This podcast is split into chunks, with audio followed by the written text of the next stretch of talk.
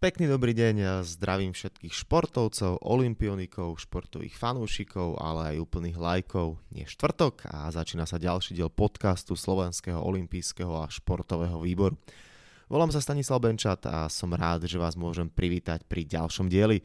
Dnes nás nečaká rozprávanie so športovou osobnosťou, ale človekom, ktorý pôsobí roky na druhej strane. Teda je to novinár. Dnes sa teda budeme rozprávať s bývalým dlhoročným vedúcim ankety Športovec roka a mediálnym riaditeľom Slovenského olympijského a športového výboru Ľubomírom Součkom. Pekný dobrý deň. Dobrý deň, želám.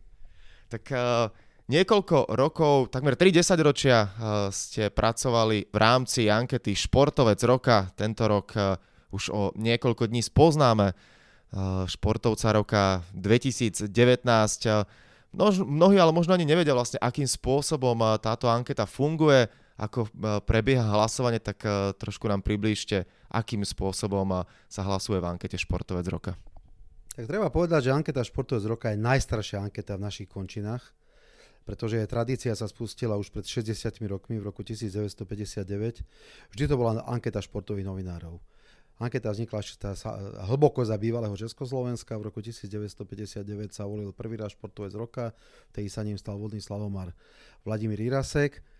Na organizácii e, samotnej ankety a potom aj slávnostného vyhlásenia, ktoré je vždy ku koncu roka, alebo prípadne bývalo niekedy aj v januári ďalšieho roka, sa vždy striedali českí a slovenskí športoví novinári. Čiže tá anketa vežala za existencie Československa v rokoch 59 až 92. Už vtedy som robil dva ročníky federálnej ankety ako vedúci v roky 87 a 89. Od roku 93 existujú dve samostatné ankety. Český klub športových redaktorov si robí svoju anketu, Slovenský klub športových redaktorov si robí svoju anketu. Toto je, ak sa nemýlim, 27. ročník slovenskej ankety, z nich 25 ročníkov som robil ako vedúci, prvý 20 posledné dva roky už som požiadal, aby lebo už som bol vyčerpaný tou prácou, tak som požiadal eh, Peťa Pašuta, aby prevzal vedenie ankety. V tie posledné roky ja som s ním konzultoval veci okolo ankety, teraz sa tá naša pozícia vymenila, že on je vedúci a ja som ten jeho konzultant a v podstate kvázi ako garant. Už nie som ten hlavný. Čiže zopakujem, ale vždy hlasujú športoví novinári, v minulosti na Slovensku bolo to, nebolo to jasne definované, že kto presne môže hlasovať, bolo povedané športový novinár. Ale vzhľadom na to, že stále boli diskusie vo vedení klubu športových rektorov, že či niektorí ľudia mali oprávnenie hlasovať alebo nemali, pred dvoma rokmi sme došli k zúženiu toho, môžu hlasovať vylúčiť členovia klubu. Čiže tam došlo k určitej redukcii počtu hlasujúcich o nejakých približne 10-15 Tohto roku to bolo 91 hlasujúcich. V minulosti to bývalo okolo 108, 110. Rekord bol 154, ale to bola absolútna výnimka. Ale aj za tej éry, keď nebolo obmedzenie o hlasovaní, že bolo, že športoví novinári hlasovať môžu, bol aj jeden rok, že bolo iba 76 hlasujúcich. Rok 2019 eh, bol zo slovenského pohľadu dobrý, zlý alebo výborný? A kto sú možno hlavní adepti na to, eh, kto môže zabojovať o pozíciu športovca roka? No bohužiaľ musím povedať, že to bol vere štátnej samostatnosti jeden z najslabších rokov, keď sa bavíme o letných športoch. Z iných športov naopak sa odohrali dva historické úspechy. Tituly majsteriek sveta Petra Vlhová z jazdom lyžovaní, Anastasia Kuzminová biatlone. Verme, že Slovák predtým v individuálnom zimnom športe získal titul majstra sveta. Jedine krát skorčila Ondrej Nepela v minulosti ešte hlboko vere Československa. Čiže v zimných športoch to boli dva vynimočné úspechy, ale v letných športoch naopak to bol pád veľmi hlboko, si trúfnem povedať, pretože v olympijských disciplínach zo svetových šampionátov máme len jednu jedinú bronzovú medailu vďaka štvorkajaku čo je veľmi málo v porovnaní s predošlými rokmi.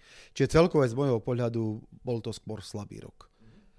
Ako veľmi možno ale vylepšuje túto bilanciu uh, už stály člen uh, top 3 alebo tej elitnej športovej uh, uh, smotánky za, posledné, za poslednú dekádu Peter Sagan, ktorý je taký svojský fenomén na, na našej športovej scéne.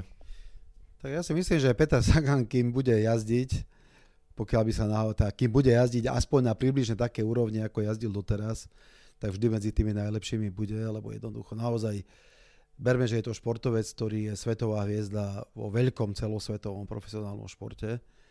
Čiže, a navyše má charizmu, navyše je strašne populárny a berme, že v tej ankete, aj keď hlasujú novinári, že malo by to, malo by to hlasovanie byť do určité, malo by byť odborné, ale na druhej strane treba povedať aj to, že v tej ankete sa porovnáva neporovnateľné, preto ťažko porovnáte športov sa rôznych odvetví, kto je lepší, môžete len porovnať, kto je úspešnejší. Ale keďže vždy tam hrá úlohu, okrem tej odbornosti aj nejaká popularita, tak ten Sagan vždy bude vysoko. Nech sa bude diať čokoľvek. Po, samozrejme, keby začali jazdiť niekde vzadu, tak už by sa situácia zmenila. Ale myslím, že ešte niekoľko rokov to nehrozí. Hlasujeme my novinári, pravidelne sa do ankety zapájam aj ja. Keď uh, máte výsledky, ak vidíte tú výsledkovú listinu, kto ako ktorý novinár hlasoval, stalo sa niekedy, že ste museli možno až vyškrtnúť, lebo to bolo tak neobjektívne, že tam pre, prevládali možno emócie a niekto absolútne vyhodil dvoch, troch v tom danom roku najúspešnejších športovcov, alebo toto je naozaj také, že keď niekto sa i zahlasuje a následne už v posledných rokoch sú aj zverejnené zoznamy, takže pokojne to potom môžu či už ľudia alebo aj kolegovia medzi sebou vidieť, že kto vlastne ako zahlasoval. Musím sa priznať, že v minulosti nad niektorými hlasovacími listkami som neveriaco krutil hlavou pretože keď chýba, máme relatívne málo olympijských medailistov historicky a keď e, z jednej olympiady sme mali maximum 6 medailí, a to bol prípad Pekingu aj e, Aten 2008, respektíve 2004, keď niekto nedá olympijského medailistu v našej realite do desiatky, tak je to pozoruhodné. Ale keď niekto nedá do desiatky olympijského víťaza, ktorého máme jedného, dvoch, maximálne troch na jednej olympiade, tak to už naozaj žasnem. A e, boli prípady, že občas som zavolal autorovi, či sa, či sa náhodou nepomýlil, či z nepozornosti e, na niekoho nezabudol. E, zopárkrát sa mi stalo, že e, povedal, Ježiš Maria, áno, ja som zabudol, opravujem, e, chcem to zmeniť listok takto. Naozaj niekedy čo, ľudia sú omylní. Ale stalo sa mi už aj to, že e, vodnoslavomarskú olimpijskú výťazku Elenu Kalisku nedal niekto do desiatky, a keď som mu volal, že či to nie je chyba, tak povedal mi, nie pretože ja vodný slavu nepovažujem za šport. Takže to som ostal dosť, dosť z toho vyvalený a myslím si, že takýto by prístup novinára, ktorý by mal byť odborník, nemal byť. E, na druhej strane musím povedať, že pri tých hlasoch, že sa objavili také občas, že niektorí e, športoví novinári maďarskej národnosti dosť prirodzene uprednostňovali športovcov buď maďarskej národnosti, alebo aspoň pochádzajúci z Južného Slovenska. A niekde boli aj prípady, že niekto uprednostnil vyslovene dobrého priateľa svojho v ankete, alebo dokonca rodinného príslušníka, ktorý treba v rebríčku svojho športu bol povedzme šiestý na Slovensku, ale dalo do desiatky najúspešnejších športovcov vôbec. Ale zas to sú také úlety. Zas, e, to, že už keď boli nejaké úlety príliš veľké, tak som sa naozaj obrátil na, na výbor alebo na vedenie klubu športových redaktorov, že čo s tým. A došlo asi do alebo v troch prípadoch k tomu, že naozaj bol lístok vyradený ako úplne nekvalifikovaný. Ale v princípe človek sa musí držať toho, že proti gustu žiadny, proti gustu žiadny diš, dišputát, ale na druhej strane, čím viac hlasov prišlo, tým viac sa tieto úlety eliminovali a nejak sa to spriemerovalo. Majstrovstva sveta a Olympiáda rok 2016 spôsobili, uh, môžeme to povedať, obrovskú kontroverziu, ktorá prerástla podľa mňa až možno zdravé a vnímanie, pretože už to nebol mediálny problém, ale pomaly až celospoločenský. Pamätám si, že vtedy na sociálnych sieťach to ľudia rozoberali až do absurdných sfér. A to bolo, keď vyhral Matej Todt pred eh, Petrom Saganom. Ako si spomínate na tento rok a tesný súboj olympijského víťaza a majstra sveta a držiteľa zeleného dresu z Tour de France? Bolo to vtedy, eh, toto hlasovanie bolo veľmi hektické, pretože naozaj zbudilo to veľmi burlivé emócie v ľuďoch.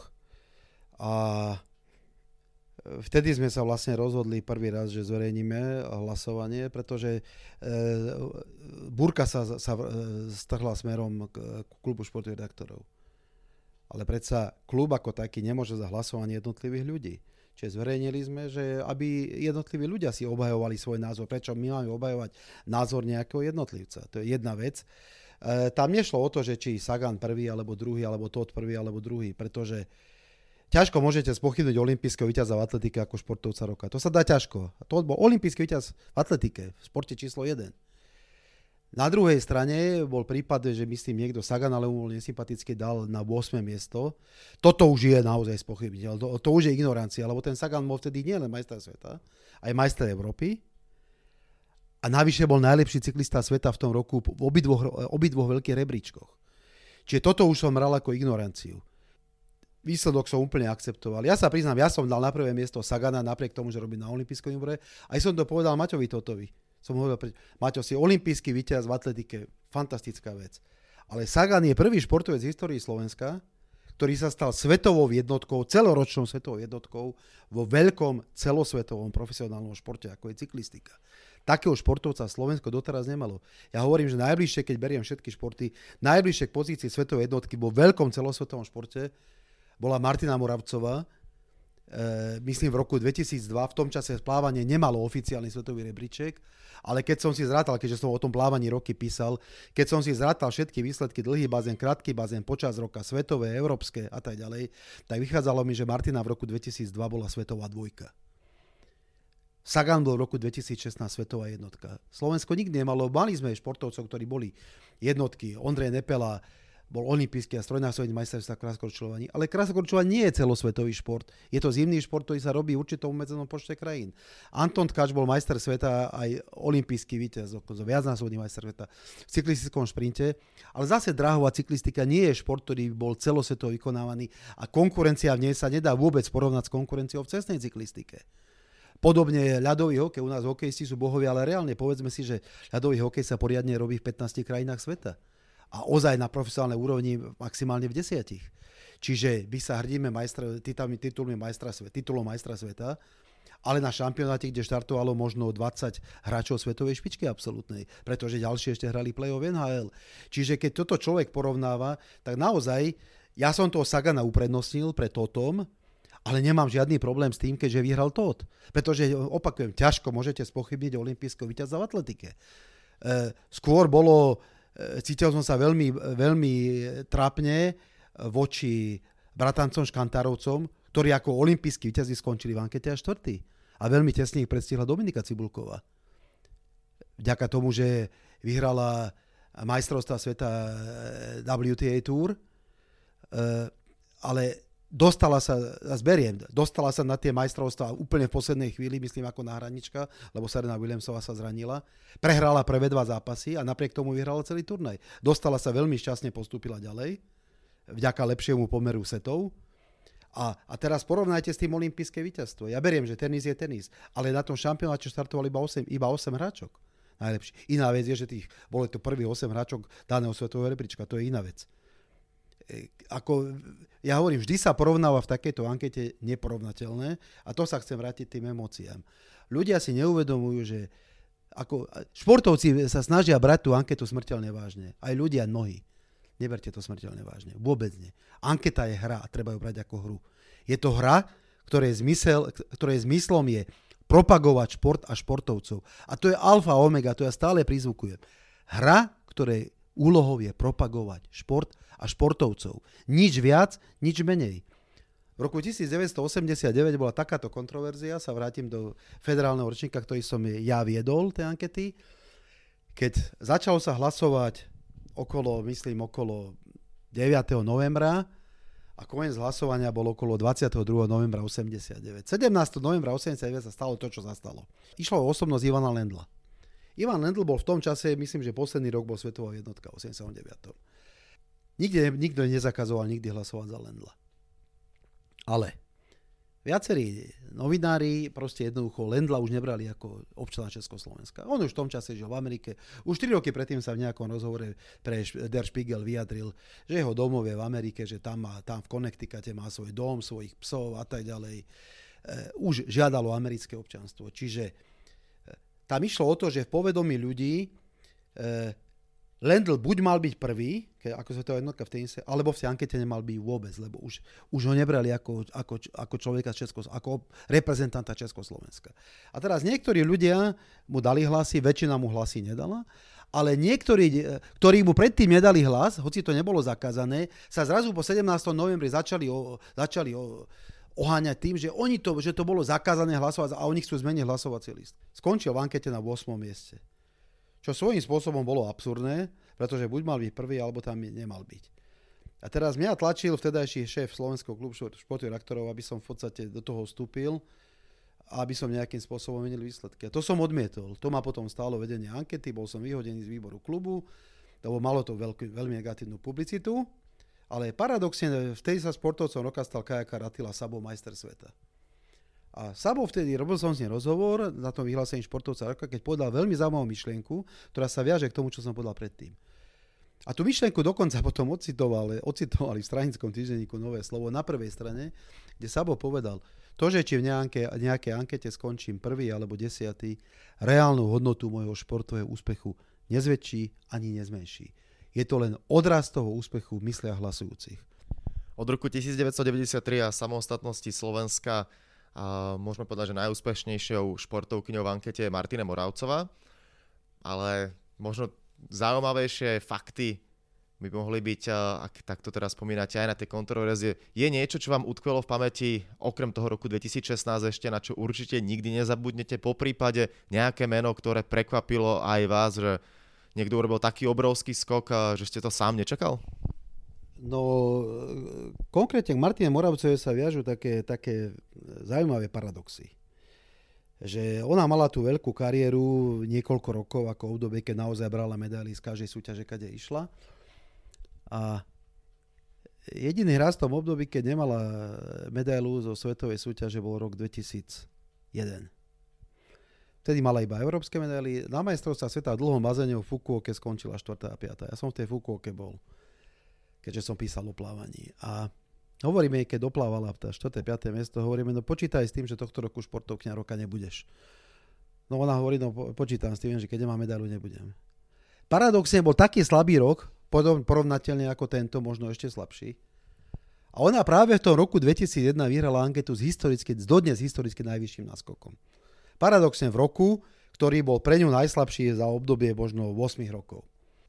Najlepší rok mala o rok neskôr, 2002, už som to spomínal.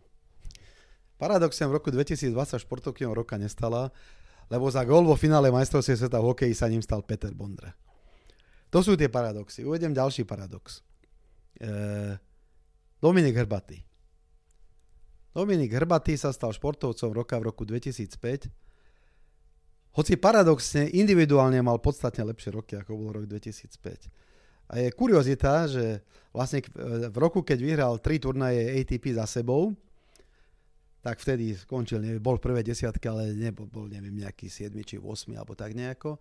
Ale športovcom roka sa stal v roku, keď individuálne nič veľké nevyhral a vlastne ten individuálny titul získal za veľký príspevok k dvom tímovým víťazstvám, k dvom tímovým úspechom. A jednak k postupu družstva tenistov Slovenska do finále Davis Cupu, kde vo finále vyhral obidve dvojhry.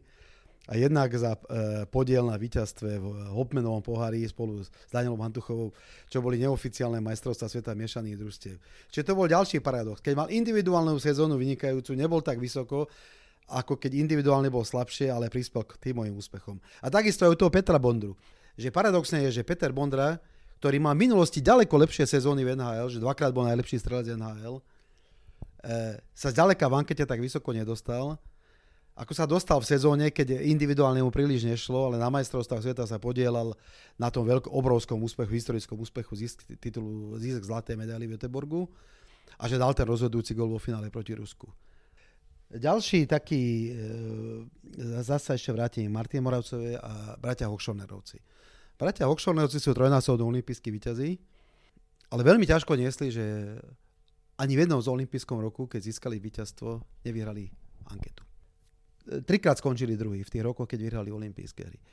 A veľmi to ťažko niesli, najmä ten prvý raz, keď v roku 2000 prehrali s Martinou Moravcovou. Bolo to veľmi, veľmi tesné. Rozhodlo 20 bodov v prospech Martiny. A ja som sa s ním rozprával, cítili sa veľmi dotknuto, že ako je to možné, oni ako olimpijskí vyťazí, že nevyhrali anketu.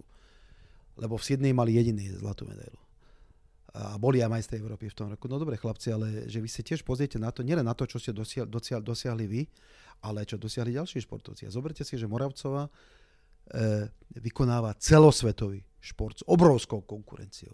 A ona na tej istej olympiáde, kde ste vy vyhrali, Ona tam získala dve strieborné medaily v tom športe, dve piaté miesta. Okrem toho bola majsterka sveta v krátkom bazéne, trojnásobná majsterka Európy e, v krátkom bazéne, majsterka Európy v dlhom bazéne, svetový rekord, európske rekordy. Čiže jednoducho vo vedomí ľudí, keď pri hlasovaní, prevážilo to, čo ona dokázala vo veľa väčšom športe. E, samozrejme boli dotknutí potom aj v roku 2004, keď ich predstihla Kaliska, aj v roku 2008, keď ich e, predstihol Michal Martikán. Ale prehrali s olympijskými víťazmi v tom istom športe, ktorému sa venujú oni. A zrejme vtedy hlasujúci tiež tie výsledky boli tesné. Napríklad v roku 2008 medzi Martikánom a Hochschornem Rocami bol rozdiel iba, iba 11 bodov na prvom a druhom mieste. A v roku 2004 ten rozdiel bol väčší. Uh, jednoducho tí ľudia si zohľadnili to, že v tom mužskom uh, single canoe aj v tom ženskom kajaku je o niečo početnejšia konkurencia. Čiže keď mali dať na, na misku váh dve olympijské víťazstva, tak sa rozhodli preto, ktoré považovali za to, ktoré sa zrodilo v silnejšej konkurencii. Čiže to, ale to sú také veci, že to sa, vždy sa bude cítiť niekto dotknutý a viem dobre, že športovcom veľmi záleží, ako v tej ankete skončia a veľmi si to všímajú a sú veľmi potešení, ak sú vysoko a sú veľmi sklamaní, ak sú nízko. No, za tie tri dekády, ktoré ste pôsobili takto so športovcami, uh, stretli ste sa nie s desiatkami, stovkami, ale azda s tisíckami športovcov. Kto zostal vo vašom srdci možno najviac, koho si najviac budete pamätať ako najpríjemnejšieho respondenta, najväčšieho, najlepšieho parťáka, naozaj človeka s veľkým Č, športovca s veľkým Š? To je veľmi ťažká otázka. Zo, e, myslíte slovenských alebo svetových? Slovenských. Tak ako samozrejme som tu svojím spôsobom profesne determinovaný tým, že som roky písal o plávaní, o zjazdovom lyžovaní, o gymnastike. A ja som nikdy netajil, že mojou srdcovkou bola Martina Moravcová, pretože Vlastne ja som začal v športe písať plávanie koncom roka 92 a vlastne ona v roku 93 vystrelila prvý titul športovky roka, prvá veľká medaila z majstrovstiev Európy a tak ďalej. A v podstate skončil som v denníku Šport ako redaktor roku 2004, čo bol vlastne rok, keď mala posledný rok, keď naozaj bola absolútna svetová špička, aj keď ešte o dva roky na to mala majstrovstvá Európy. Videl som zblízka väčšinu je svetových a európskych medailí naživo. Čiže a pre mňa bol vždy obrovský, obrovský, považujem za obrovský dar, že tá novinárska profesia mi umožnila vidieť, ako niekto rastie do svetovosti. Že som ju spoznal ako 16-ročnej, 16-ročnej dievča, talent, ktorý niekam speje. A že potom som videl, ako sa dostala až v podstate úplne, úplne hore. Aj keď nedosiahla tú svetovú medailu v dlhom bazene, chýbali jej stotinky. V Sydney na Olympiáde 8 stotiny chýbalo na zlato. Neraz je chýbali stotinky, čo sa hovorí, možno, možno to boli 3 cm telesnej výšky a z mnohých strieborných medailí by boli zlaté. Ale získala 68 medailí na vrcholných súťažiach a z nich takmer 60 som videl na vlastné oči, čiže e, pochopiteľne s Martinou som x krát robil rozhovor, x krát po súťaži. Zažil som mu aj keď bola na dne e, na majstrovstvách sveta 94 v Ríme, na Olympiade v Atlante, keď jej o desatinu ušiel postup do A finále. Zažíval som to zblízka, takisto som zblízka zažíval tie všetky veľké úspechy, takže jednoducho Martina je pre mňa niečo špeciálne, ale musím povedať, že veľmi uznávam Michala Martikána, to je športovec, ktorého schopnosť skoncentrovať sa na veľkú súťaž je, myslím si, nielen u nás, je svetovo unikátna. Michal Martikán 16 rokov bez prerušenia bral medaily v single canoe zo všetkých olympijských hier a zo všetkých majstrovstiev sveta. Neprerušenej sérii. A potom tá séria sa prerušila na rok a zase na ňu nadviazal ešte na Olympiade v Londýne. Ja som ho zažil na majstrovstvách sveta v Nottinghame v 95., keď mal Michal 16 rokov a stal sa najmladším medailistom v histórii vodného slalomu z majstrovstiev sveta. Zažil som ho o rok neskôr v Atlante, keď ako 17-ročný vyhral olympijské hry. A zažívam ho dnes stále, keď má, už má 40 rokov a stále ešte je v hre o, o štart na olympijských hrách v Tokiu. Je to na absolútne výnimočný športovec, ktorého som vždy veľmi obdivoval e, Žiaľ, Michal si veľmi stráži svoje súkromie a nikdy sa mi nepodarilo nadviazať s ním až taký srdečný vzťah ako s Martinou Moravcovou. Michal si veľmi vytvára okolo seba bariéru, za ktorú nikoho nepustí. Ale veľmi si vážim Hochschornerovcov. Nemyslím si, že v histórii slovenského športu bol športovec, ktorý by mal taký vo svojej disciplíne taký výrazný náskok pred konkurenciou, ako mali Hochschornerovci. Michal Martika nám je vyhral vrcholnú súťaž, musel zajazdiť špičkovo. Hochschornerovci boli o toľko lepší od ostatných, že dokázali vyťaziť aj s chybou.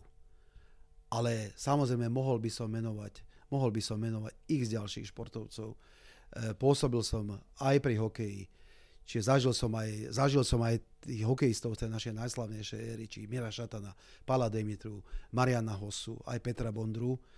Ako tých športovcov skvelých je veľa, ale samozrejme každý má nejakú tú srdcovku, ktoré čo je niečím niečím determinované. U mňa to bolo determinované, že som zblízka bol pri tej Martine, pri tom plávaní a že som videl, ako, sa, ako ide krok po kroku a stúpa hore až úplnému vrcholu. No a máme také dve rubriky v rámci olympijského podcastu. Prvá je o raňajkách a raňajšom rituále, tak športovci, tí majú svoj režim. Ako je to ale u vás? Aký máte raňajší rituál, po prípade možno ideálne obľúbené raňajky?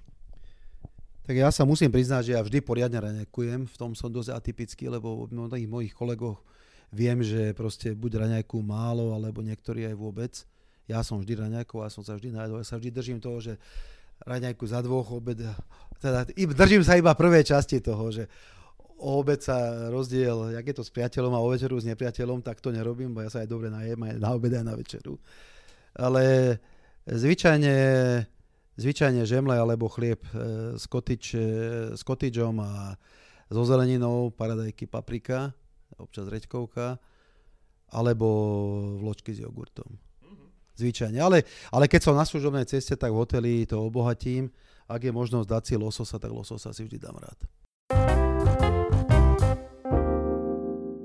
Dobre, a prejdeme teraz na kvíz. No už ste tu mnoho vecí povedali o Martine Moravcovej, tak som zvedavý, či budete presne vedieť. A Martina Moravcová získala na Olympiáde v Sydney dve strieborné medaily, to všetci vieme. Ale teraz otázka je, viete, kto boli jej premožiteľky? Samozrejme, že viem. Na 100 metrov motýlik Inge de Bruynová vo svetom rekorde a na 200 metrov voľný spôsob Susan O'Neillová z Austrálie, ktorá 4 roky predtým v Atlante práve ona, práve tá istá O'Neillová vystrnadila Martinu z toho A finále na 200 kraul, keď Martina skončila 9. v rozplavbách, O'Neillová bola 8. No ale podstatná je perfektná informácia a perfektná odpoveď. Druhú otázku mám pripravenú zo zimného športu, zimnej olympiády z roku 2002 Salt Lake City, kde sa odohralo asi najväčšie prekvapenie histórii olympiád a to konkrétne v pretekoch short tracku na 1000 metrov. No a to je ten to je druhá otázka. Získal zlato exotický športovec. Kto a akým spôsobom? Austrálčan Bradbury. Jeho traja superi mali kolíziu, všetci traja popadali, takže on zo štvrtej pozície sa stal víťazom. Áno, tam je ešte krásne, uh, krásne na doplnenie to, že on vlastne do štvrtfinále, cez štvrtfinále postupil tak, že skončil tretí, myslel si, že skončil a ide domov ale dru- ten, čo bol druhý, ho diskvalifikovali a takisto v semifinále mu všetci spadli a vo, vo finále to isté. Uh, niečo úžasné. Ja poviem áno, áno, ale poviem ešte jednu kuriozitu, ale kde výťazka prišla k víťazstvu tiež podobne. Nepamätám si bohužiaľ mená, ale na zimnej olympiáde v Turíne 2006, kde Rado Židek získal striebro v snowboardcrosse, sa v ženskej súťaži, myslím, že tiež to bol cross, e, išla, išla pretekárka do cieľa už e, vo, vedomí, že proste, že je vyťazka, urobila na poslednom e, skoku nejakú opičku a spadla a úplne čakanie predbehla pretekárka zo striebornej pozície. To sú také paradoxy zvláštne. Poďme k e, tretej otázke. Tá bude spojená s Japonskom. Nie je to so športovým výkonom, ale niečo o Japonsku, keďže najbližšia olympiáda bude v krajine vychádzajúceho slnka. Dominantou Japonska je hora Fujisan, skrátené teda Fuji Viete, koľko má metrov? Mm, dávam aj toleranciu 300 metrov. Fúha. To si len zatypujem, typujem okolo 3800. Super, ste v tolerancii. 3776 metrov. Ďakujem. E, musím povedať, že ja som bol v Japonsku 3 razy, ale horu Fuji som doteraz videl iba raz z lietadla. Pred 18 rokmi. E, keď som bol v Lani v Tokiu, tak bolo tak mlisto, že jednoducho z mesta sa horu vidieť nedalo ani keď som bol na rozhľadni v nadmorskej výške nejaké 380 metrov, ani odtiaľ nebolo vidno hru Fuji, jednoducho bola zlá viditeľnosť. Mal som ísť tohto roku v oktobri, mali sme ísť aj na výlet k hore Fuji, pozrieť cyklistickú trať pretekov Saganových, lenže bohužiaľ v dôsledku tajfúnu Hagibis som nikam neodletel a zostal som doma. Takže horu Fuji asi až o rok na olympijských hrách uvidím. Tak dúfam, že sa to podarí a že aj pochopiteľne našim športovcom sa bude v Tokiu čo najviac dariť, aby potom následne v ankete športovec roka tam bol poriadny boj o to, kto sa stane v roku 2020 šampiónom. To bolo veľmi príjemné rozprávanie s bývalým dlhoročným vedúcim tejto ankety a mediálnym riaditeľom SOSV Lubomírom Součekom. Ďakujem veľmi pekne a prajem ešte všetko dobré. Ďakujem pekne aj ja. A dúfam, že tak ako som povedal, že v letných športoch bol tento náš rok výkonnostne slabý, ale dúfam, že na Olympiáde to dopadne práve naopak. Niekedy po pohodoch boli brucho a niekedy naopak po ťažobe sa zrazu človek cíti oveľa lepšie. Takže dúfam, že to bude ten druhý prípad. A to je na tentokrát všetko. Dúfam, že sa vám náš podcast páčil. Prihláste sa na jeho odoberanie vo svojej podcastovej mobilnej aplikácii na platformách Apple Podcasty, Google Podcasty a Spotify. Touto cestou sa chcem poďakovať exkluzívnemu partnerovi podujatia Športovec roka spoločnosti Typos. Volám sa Stanislav Benčat a už teraz sa teším na ďalší podcast.